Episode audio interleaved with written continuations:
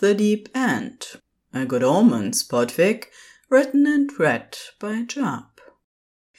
Aziraphale, guardian of the Eastern Pool, fidgeted in his seat. He would have had very much preferred to sit in the back room of his bookshop and read the latest occult romance novel he'd acquired, Captured by Demonic Coils 8, The Discovery of the Second Peen, but if he wanted to continue to shoo away any potential customers from his precious books, he really needed a second, or rather first, income to pay his rent. So here he was, sitting in the bright afternoon sunlight, worried about catching a sunburn, and quite nervous that he would accidentally endanger some of the sheep he was supposed to watch over with his inexperience. It was the first day at his new lifeguard gig, and so far it hadn't gone too well. First, he'd overslept, and when he tried to wake himself up with a nice cup of tea, he discovered that he was out of his favorite brand.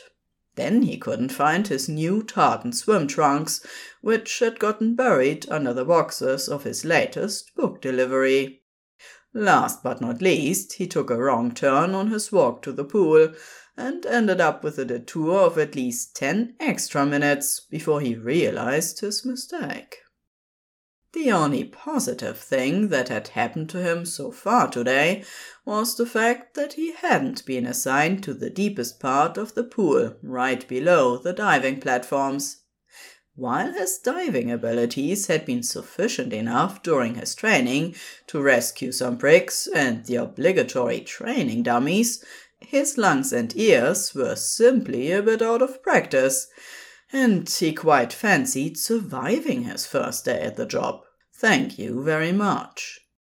He was internally debating whether to leave his post to talk to the four tiny children who were clearly plotting to jump in from the sides of the pool, despite the warning signs placed right in front of their towels, when he caught a weird movement out of the corner of his eyes. As he turned his head to check, an unrestrained whimper escaped his traitorous lips and throat as he caught sight of the most beautiful man he had ever laid eyes on. Dear gods, were these hallucinations caused by suffering from a heat stroke?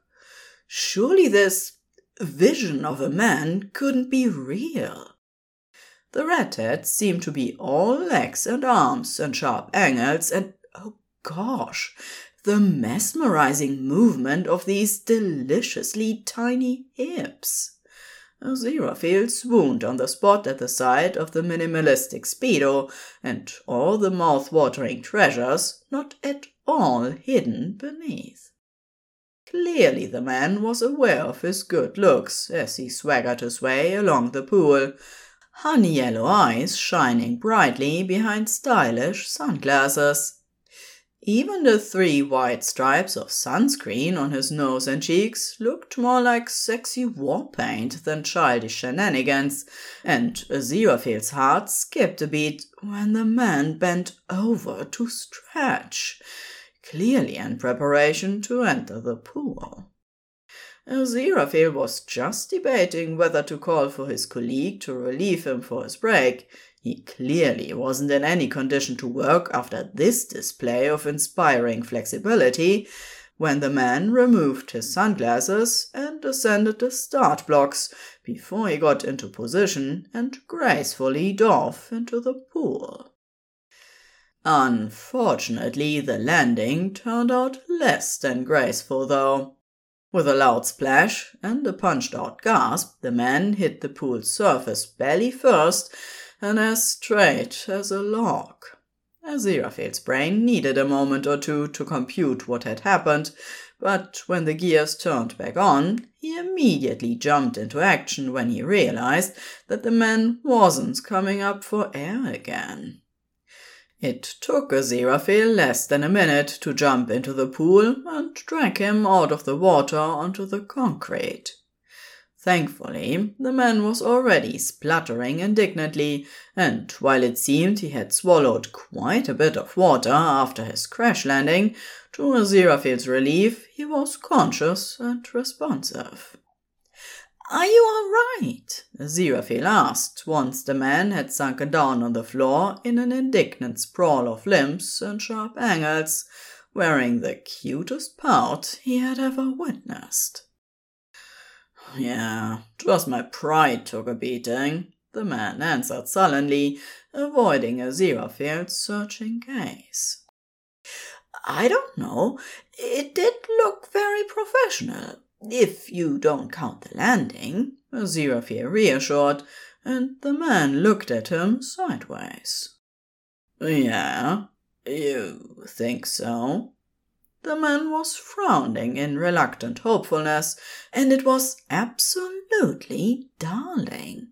This close, Aziraphale could see his long lashes, and finally identified the small tattoo on his sideburn as an artfully arranged snake, quite fitting for a man who pretty much gave the impression of a long, lanky noodle. Oh, yes, absolutely. Quite dashing, in fact, Aziraphale babbled, and the man's mouth pulled into an amused smirk. Somebody's been watching me, eh? he drawled, and Aziraphale felt the blood rush to his face in a wave of heat and embarrassment. Um, he answered eloquently, while frantically searching his remaining few brain cells for a reasonable answer that wouldn't cost him his job. When nothing came forward, and he took a moment too long to answer, the man's smirk died down into a shy frown.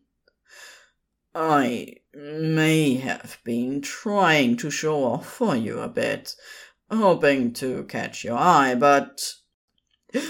You did? Aziraphale gasped in a mix of utter shock and unadulterated astonishment. Maybe, the man shot back hopefully.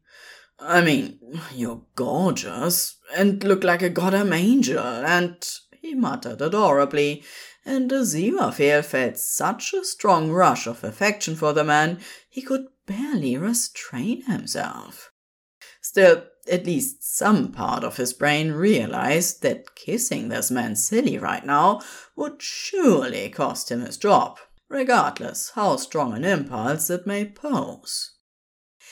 I think it's safe to say my attention was caught, Aziraphale interrupted, and the man pulled a face and snorted. Sure, by being a graceless. None of that, dear boy, let me assure you, nobody else has ever attempted to show off for dear old me, so I feel terribly flattered. That's a proper crime, the man said in all seriousness, seemingly offended on his behalf, and Aziraphale's heart made another excited jump. My name is Aziraphale, he offered, to his surprise causing the man to first stare, then laugh. See, I knew I was right. You're an angel. Name's Crowley. Pleased to meet you, Crowley. They shook hands, oddly formal, considering Aziraphale had just bodily pulled him out of the water, and was blushing so hard he felt like his face was about to burn clean off. So, Crowley. Aziraphale's words trailed off as he nervously bit his lip, daring to be bold for once in his life. Considering you just needed to be rescued, I'd feel much better if I could reassure myself that you'll be alright. Maybe later at the fish and chip stand? For a nice dinner, maybe around 6 p.m., when my shift is over. For a moment, the man froze completely, not even breathing, and Aziraphale wondered if he had injured himself during the crash. But then he blinked a few times and smiled broadly. Consider it a date, Angel. The end. Happy birthday, Sky. you.